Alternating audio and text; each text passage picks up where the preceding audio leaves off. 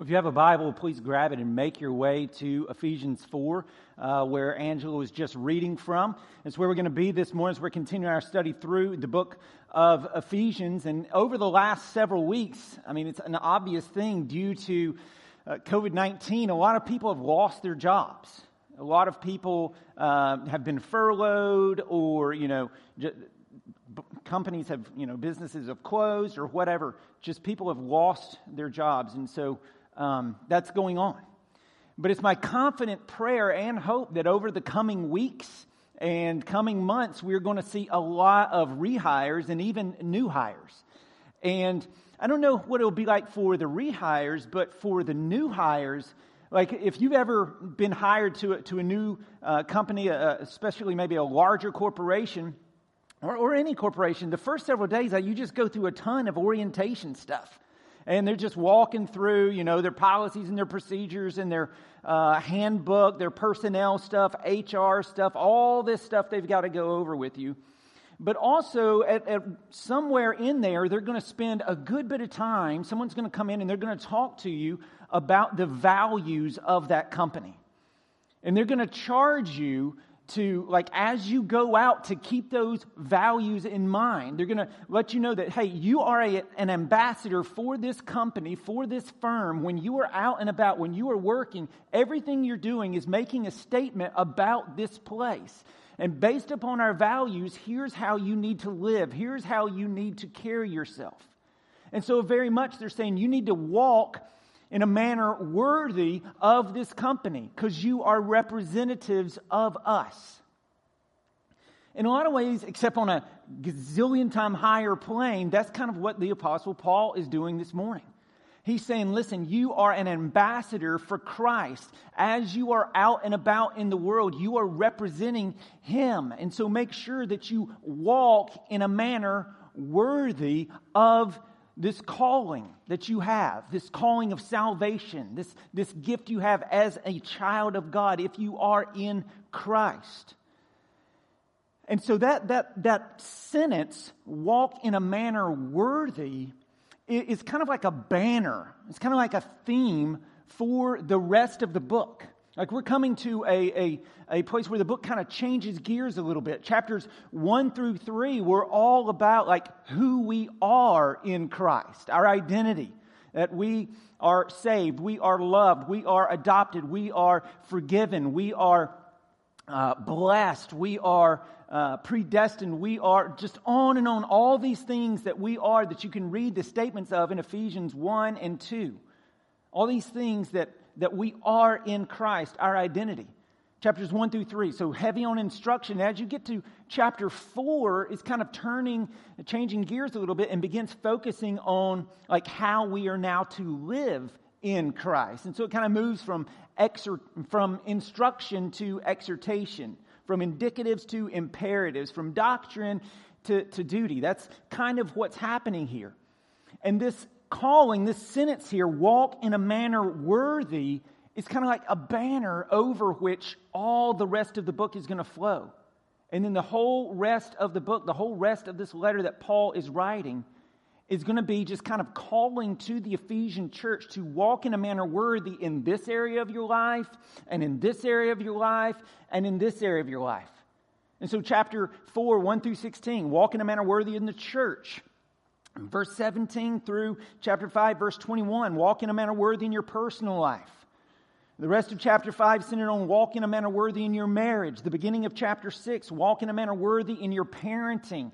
The, then walk in a manner worthy in your job, in your vocation, in your work, and then in your spiritual warfare and in your prayer. Just gets very, very specific for the rest of the time.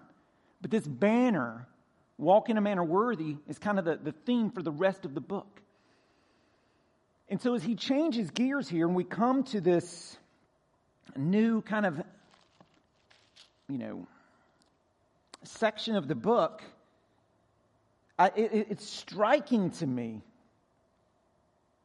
the very first thing that he calls out to us that we are to walk in a manner worthy in. He calls us, first of all, to walk in a manner worthy in the church. Before anything else, he calls us to walk in a manner worthy in the church. So just look at chapter 4 with me real quick. We'll go ahead and get one, verses 1 through 3 in our minds.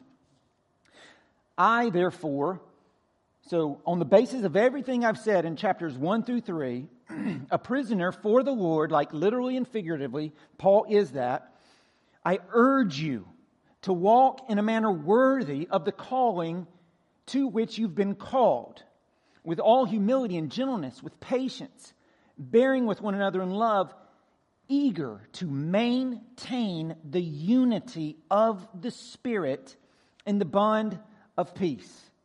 And so, again, of all the things that he could, you know, we're going now and he's going to walk in a manner worthy and give us all these specifics of all the different things that the rest of the book he's going to call us to, to walk in a manner worthy in. The very first one he highlights for us is to do this in the church, to maintain unity ma- of the Spirit in the bond of peace, to maintain the unity of the church, not to create it, but to maintain it.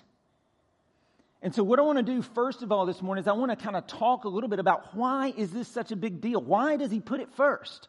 Why is God so concerned with unity? Why is he so concerned that we maintain unity? And then I want to turn and kind of talk about, and this part's in your notes, kind of the how. Like, how do we maintain the unity? And I'll give you two reasons, and those are in your notes. And so, why? Why does God want us to maintain unity? Well, first of all, because it doesn't come naturally. It doesn't come naturally to us. And, and Paul here, I mean, he's just being very real with this with the situation. He is not talking about some sort of nice theoretical PC idea of unity because it's a good thing to talk about. No, no, he recognizes that Jewish believers, they've become Christians, and Gentile believers, that they've become Christians, are very, very, very, very different in a lot of ways. They're different ethnically, they're different culturally, they're different in their religious backgrounds and practices, and now they have been made one in Christ. Christ, through his life, death, resurrection, has created unity in the church, in them. He has done this, he's made them one. And so we want to make sure we keep in mind, like, we don't, as a church, we don't create unity Jesus does that. He creates unity. It is a reality based upon his life, death, and resurrection. But we are charged to maintain it. And it takes maintenance, it takes work. When you have differing people like this in that church, when you have all kinds of differing people that a lot of times are sitting in this church right now, you're watching on, on TV, it takes maintenance and work to maintain unity. But that's part of the beauty and the reason that God wants us to maintain it. And so write this part down. God wants us to maintain unity because, here you go, it reflects His character and is a display of His glory, power, and wisdom. Right? God wants us to maintain unity because it reflects his character and it is a display of his glory, wisdom, and power. And so God is not divided, right? 1 Corinthians chapter 1, I'm of Apollos, I'm of Paul, I'm of Peter, but no, no, no. Christ is one. We are one. He's not divided. And so just as God is one, so too are we to be one, and particularly in local congregations. And so, very specifically, Providence Baptist Church, just as God is one, we as his body are to be one. And not just in name, but in function, and ever increasingly so.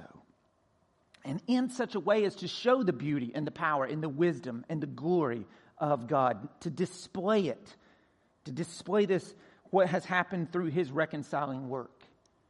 And so, as I've kind of talked a little bit about through this series, because it's popped up so many times, the gospel is not shown to be beautiful And God's reconciling work is not seen to be powerful when everybody in the church is the exact same. Or when everybody that you enjoy spending time with in the church is the exact same. And they're just like you. And they like the same stuff that you do, and they're in the same life stage as you, or they're in the same grade as you, or they're in the same school as you. That, that's just normal. That's what everybody does. That's what everybody enjoys. It's easy to love people and build community around, you know, those sorts of things, just affinity groups with people that are just like you. That's easy. That's normal. That's what everybody does. But if that's all that characterizes community in a church, then the community in the church ceases to be remarkable to the world around us. It, it, ceases to be different from the world, and it doesn't show off the glory of Christ. Because the community that exists around those things do, is a community that does not require the gospel to be true. You would have community around those things whether or not Jesus rose again or whether he didn't. It would exist around those things. Now, I am not saying that those things are bad or you should feel bad about having friends that you'd be friends with, regardless of whether or not the gospel is true. Those are great things. Praise God for those friendships. Keep those. I'm not, I'm not knocking those. I'm saying if that's all the community in our church is built on, well, then we have a problem in our churches, we should be striving and seeking and aspiring for many relationships and deep seated love that exist only because the gospel is true. Where, where our relationships aren't natural, just they would happen anyhow, but where they are supernatural because Christ did rise again. We want to seek to go beyond just caring about and being close to those who are just like us.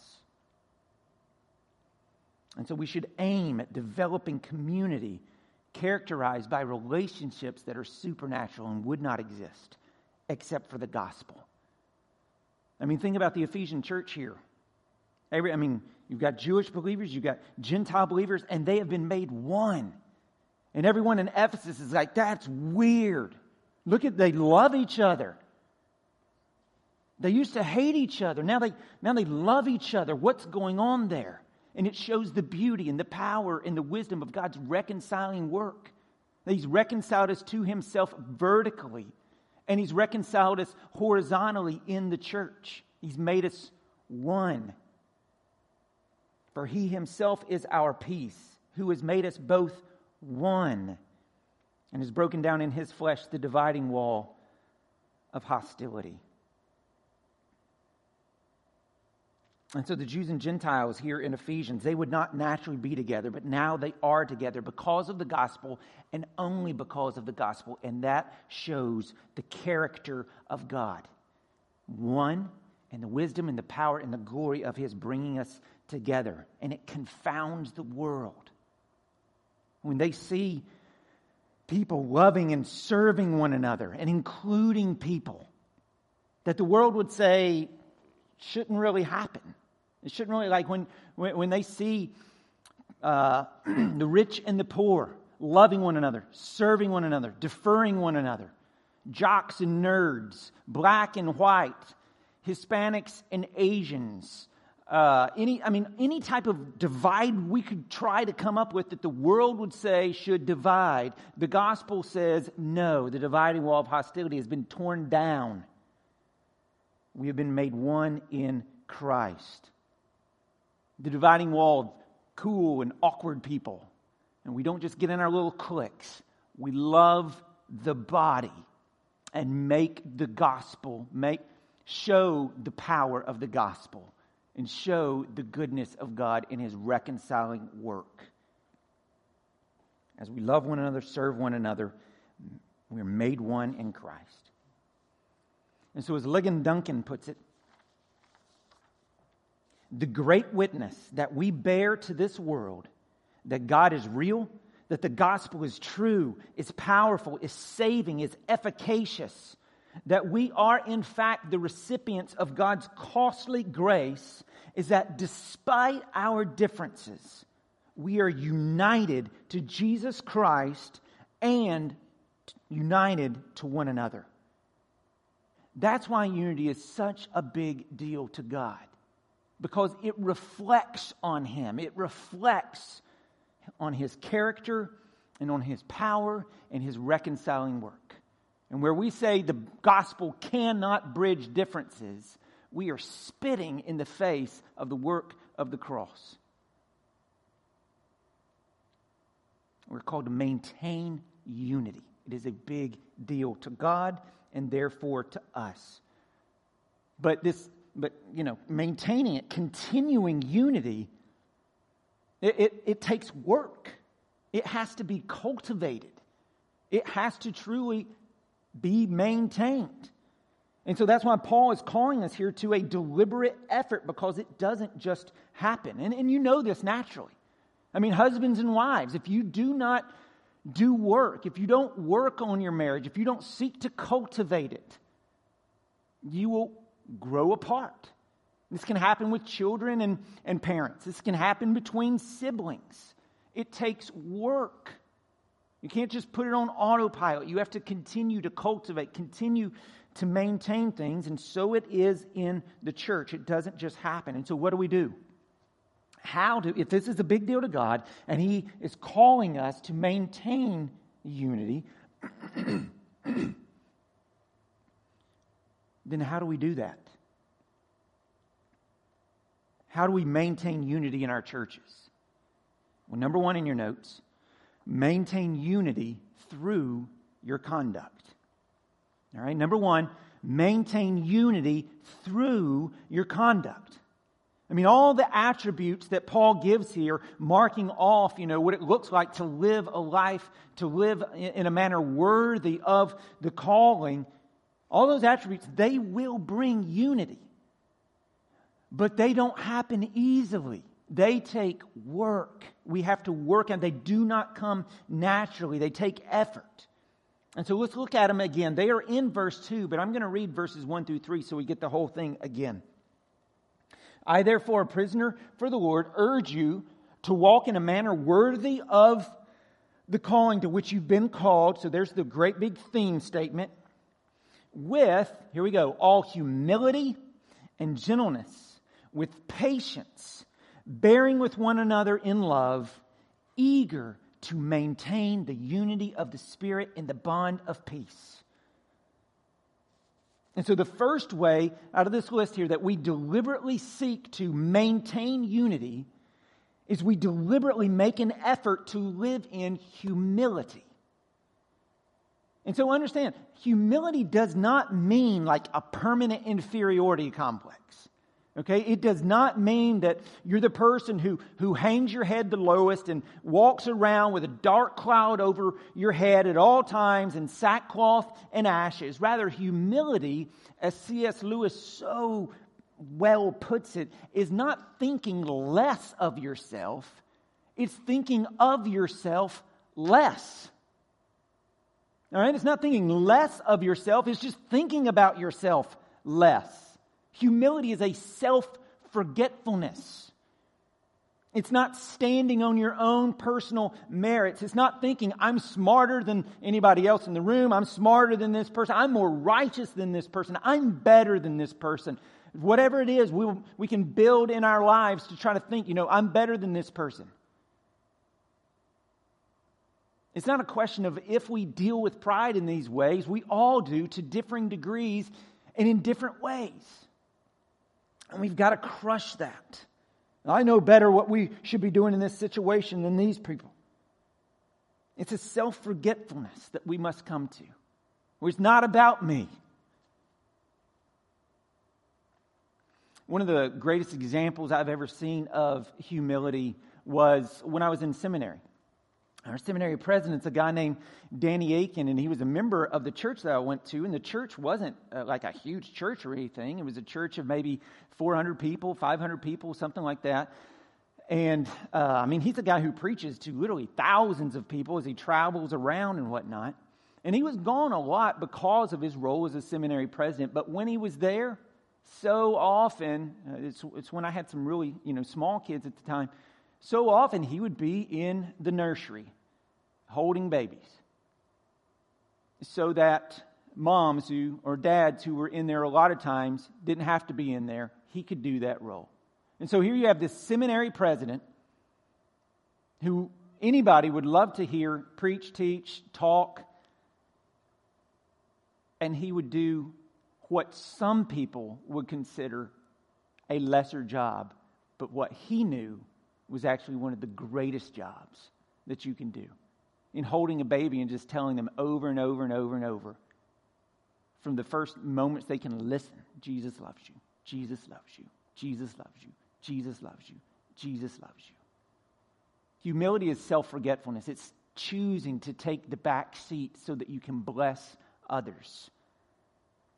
And if we're going to manifest a world changing love in this local church, it's going to start with the effacement of self and attack on our pride and learning to consider others as more important than ourselves. Listen to the words of Paul in Philippians chapter 2. So, if there is any encouragement in Christ, any comfort from love, any participation in the Spirit, any affection and sympathy, complete my joy by being of the same mind, having the same love, being in full accord and of one mind. Do nothing from selfish ambition or conceit, but in humility count others more significant than yourselves. Let each of you look not only to his own interest, but also to the interest of others, having this mind among yourselves, which is yours in Christ Jesus, who, though he was in the form of God, so now he's given an illustration from Jesus, though he's in the form of God, did not count equality with God a thing to be grasped, but emptied himself by taking the form of a servant, being born in the likeness of men, and being found in human form, he humbled himself by becoming obedient to the point of death, even death on a cross. Therefore, God has highly exalted him and bestowed on him the name that is above every name, so that at the name of Jesus every knee should bow in heaven and on earth and under the earth, and every tongue confess that Jesus is Lord to the glory of God the Father.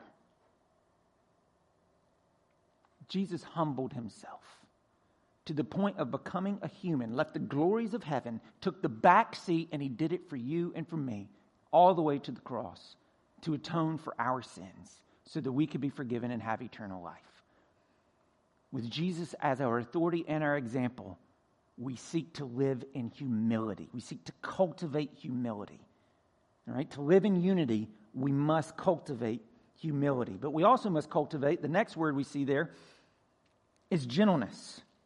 And gentleness is all about not demanding our personal rights or asserting them.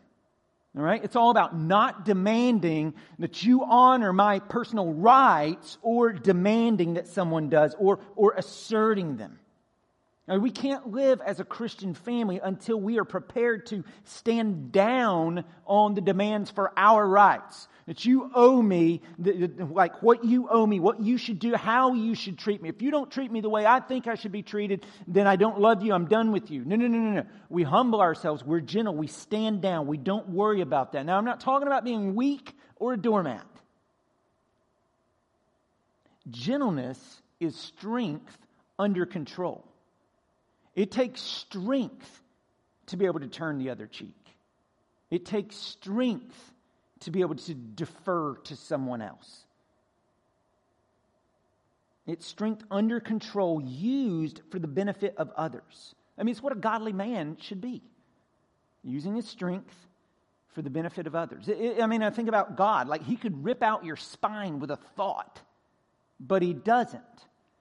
Instead, he puts all of his power at work for your benefit. Strength under control. And I don't think anyone who knows biblically who Jesus is, truly who he is, is, dare, is going to dare say Jesus is, is weak. That Jesus is, you know, that, I, that, that, that he's a weak person. You think about who Jesus is God in the flesh, all powerful, sustaining the universe by the word of his power. And yet Jesus himself describes himself as gentle and humble in heart. He didn't demand his personal rights, though he could have. And he also didn't assert them and, and force them on someone else, though he had the power to do so. That's gentleness. It's strength under control, utilized for the benefit of others. Another aspect of conduct we need if we're going to live in unity is patience. Uh oh. Patience. I mean, for some of us, the microwave's too slow, right? And then this whole COVID 19 thing, weeks on end of isolation in our houses. Patience.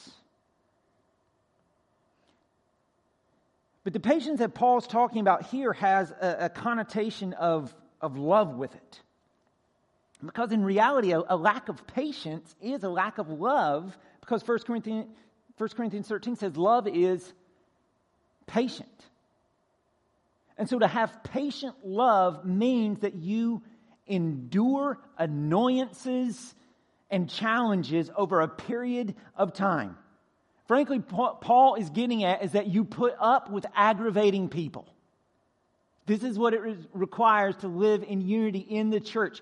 You just put up with annoying people that get on your nerves, they aggravate you, they grate on you, and we all have these people. I may be this person for you. We all have these people. And we love and we live in unity and we display humility and gentleness and patience as we love them still and we put up with their annoyances and their aggravations. I mean, that's what Jesus does with us, right? You know we aggravate him. And yet he loves us. He died for us. He ado- the Father adopts us. And so we must fight the temptation of impatience where, you know, when someone gets it wrong, does something wrong, well, we're there as the judge, jury, and executioner. No, we're to be patient with one another. We are to turn the other cheek. We are to fall our swords sometimes for the benefit of another. Of, of another.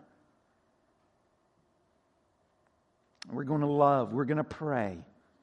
This is what it means to be to walk in unity in the church. We are to be patient. And then the fourth conduct quality we kind of see here is bearing with one another in love. Bearing with one another in love. And this is just leaving a little room, leaving a little space. It's cutting one another some slack. It's saying you don't have to be perfect. I don't expect that. It's, it's letting go of idealistic and unrealistic expectations of another's behavior. It's giving them some slack. It's not getting all mad at some offense or some slight and storming out of the church and breaking relationships and fellowship. It's giving one another the benefit of the doubt. You, you have this situation right? You can interpret it. I mean, it's kind of like text messaging. Text is it's so hard to understand what people mean, right? But you have an option. I can believe it this way, or I can believe it this way. I can believe that they're being a real jerk and smart aleck, or I can believe that maybe I'm reading it wrong. Well, we're going to go this way first. We're going to give them the benefit of the doubt and mistrust ourselves first. That's part of what it means to bear with one another. It's giving the benefit of the doubt. It's turning the magnifying glass away from trying to examine them and it's turning it on ourselves and asking ourselves, is this, re-? like being very introspective, is this really that big of a deal? Like whatever the situation is? Or am I just being overly sensitive in this? Is this more of a me thing than a them thing? It's examining our hearts. Now, if it is a big deal, then we deal with that and we deal with it seriously and we deal with it soberly and we deal with it properly, but even that's born out of love. And so to kind of bring this back home, all, all that we've discussed here in these, you know, four character characteristics are, are really just like Christian living 101. It's nothing special. It's nothing, you know, That's, this is just what it means to be a Christian. We are to live like this. But so often we give in to pride and we give in to selfishness. We just slip back into that. And so we have to constantly be fighting it and seeking to maintain these characteristic qualities, looking to Christ. Again, both as our authority and our example. We're to live like this because this is what our Savior looks like humble and patient and gentle and bearing with even aggravating people, bearing with love towards even aggravating people like you and me. And when we do these things and we live this way, we show the glory of Christ. We give a visible display of God in the life of the church. But lest we misunderstand Paul and think that he's arguing, you know, for just unity for unity's sake, he, he flips right around immediately in verse 4 and goes right back to everything he's been saying in, in chapters 1 through 3. He just kind of summarizes it. He flips right, about, uh, right around and says, Listen, we, we must ground our unity in truth. We must ground it in doctrine. We must ground it in confession. We're not just unity for unity's sake, it's grounded in something. And so this is number two in your notes in how do we maintain unity. Number two, we have to ground unity in our confession. Ground unity in our confession. And that's just an alliterated word. I had conduct, went with confession, right? It's just an alliterated word that is basically kind of a summary of our doctrine, summary of the truth of the gospel. But the point is that while we seek unity in the church, if there is not unity in these things in verses 4 through 6, then there's not unity and we don't need to seek to have unity. This is what our unity is grounded in. Our unity is grounded in the fact that, and look at verse 4 with me, there is one body and one spirit. Again, this is just a summary of chapters 1 through 3. One body and one spirit, just as you were called to the one hope that belongs to your call, one Lord, one faith one baptism, one God and Father of all, who is over all and through all and in all. Folks, this is our unity. This is where it's grounded. It is a unity in the truth of Christ. These things. But I want to make sure that we do not get confused and start seeking to add to things over around which we should be unified. Right? There's a lot of things that masquerade as, as churchy esque like things we should be unified, but actually they're not. I mean, when you look at this list again, one body, one spirit, one hope, one faith, one Lord, one, one baptism, one God and Father overall, notice it does not say one political opinion. Notice it does not say one musical style. It does not say one form of dress. It does not say one culture over another. It does not say one view of handling open handed theological issues, end times, age of the earth. They're like those things are not closed handed. We're not unified around those open handed things. And specifically over very open handed, like sociological problems and how this should happen or how this should happen. Or, or whether we should open up immediately or stay closed for a long time in this COVID 19. We're not unified in that. We're unified in Christ. Our unity is there. Jesus is our one foundation. He is a firm foundation. Our hope is built on nothing less than Jesus' blood and righteousness. All of these ones, not other things that we could add to them. The Word is our guide, and we don't take away and we don't add to.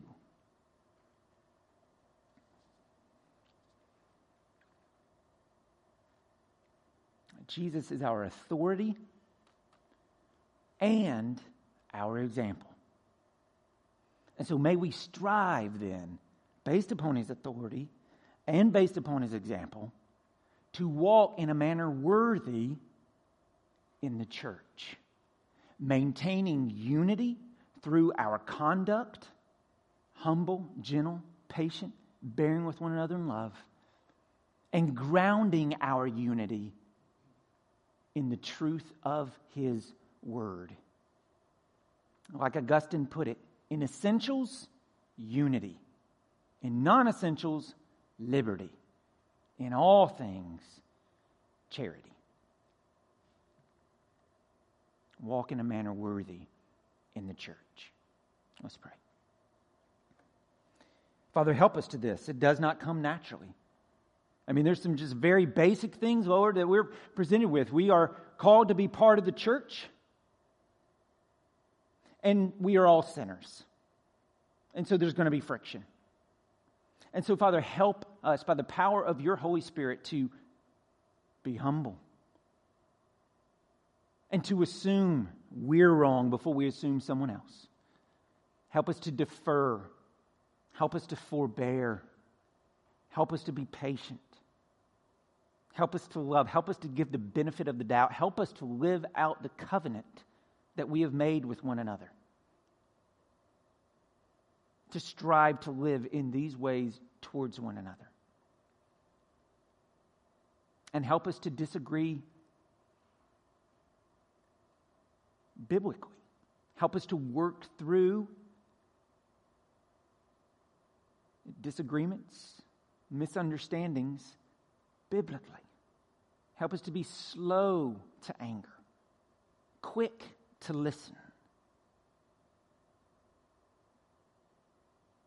And help us, Lord, as you bring unity amongst diversity. The unity shines out of that to show forth the glory of the gospel. And to recognize that that unity is built around Jesus and not around conforming to a culture or conforming to different things. It's just conforming to Christ and what He says. And so, Father, help us to this and help us to do the hard work of maintenance. And Father, also help us to do, I mean, specifically during this time that we're separated, and help us to do the hard work of maintenance as well in our, in, a, in our local families amongst married couples, families, children, siblings maybe we haven't talked to or had as good of a relationship with. Help us also in those areas, Lord, to shine forth the light of the gospel and the hope of Christ and his reconciling work. We ask this in the name of Jesus. Amen. If you've never trusted Jesus as your Lord and Savior, if you've never received this free gift, this vertical reconciliation that you can have with God through Jesus' life, death, and resurrection, and you'd like to talk about what that means, what that looks like to put your hope in Christ and be forgiven of your sin and have eternal life and hope in the midst of you know, uncertainty now, then we would love nothing more than to talk with you about that. You can do that by commenting where you're at right now. Elders can talk with you. You can send in that contact card I've talked about. You can hop on our website and send an email, phone call, whatever. We would love nothing more than to talk with you about that. But as we leave today, I'm going to give you a, bit, a benediction that's actually from the end of chapter 3. Now, to him who is able to do far more abundantly than all that we ask or think, according to the power at work within us. To him be glory in the church and in Christ Jesus throughout all generations, forever and ever. Amen. You guys have a great week. We'll see you next Sunday.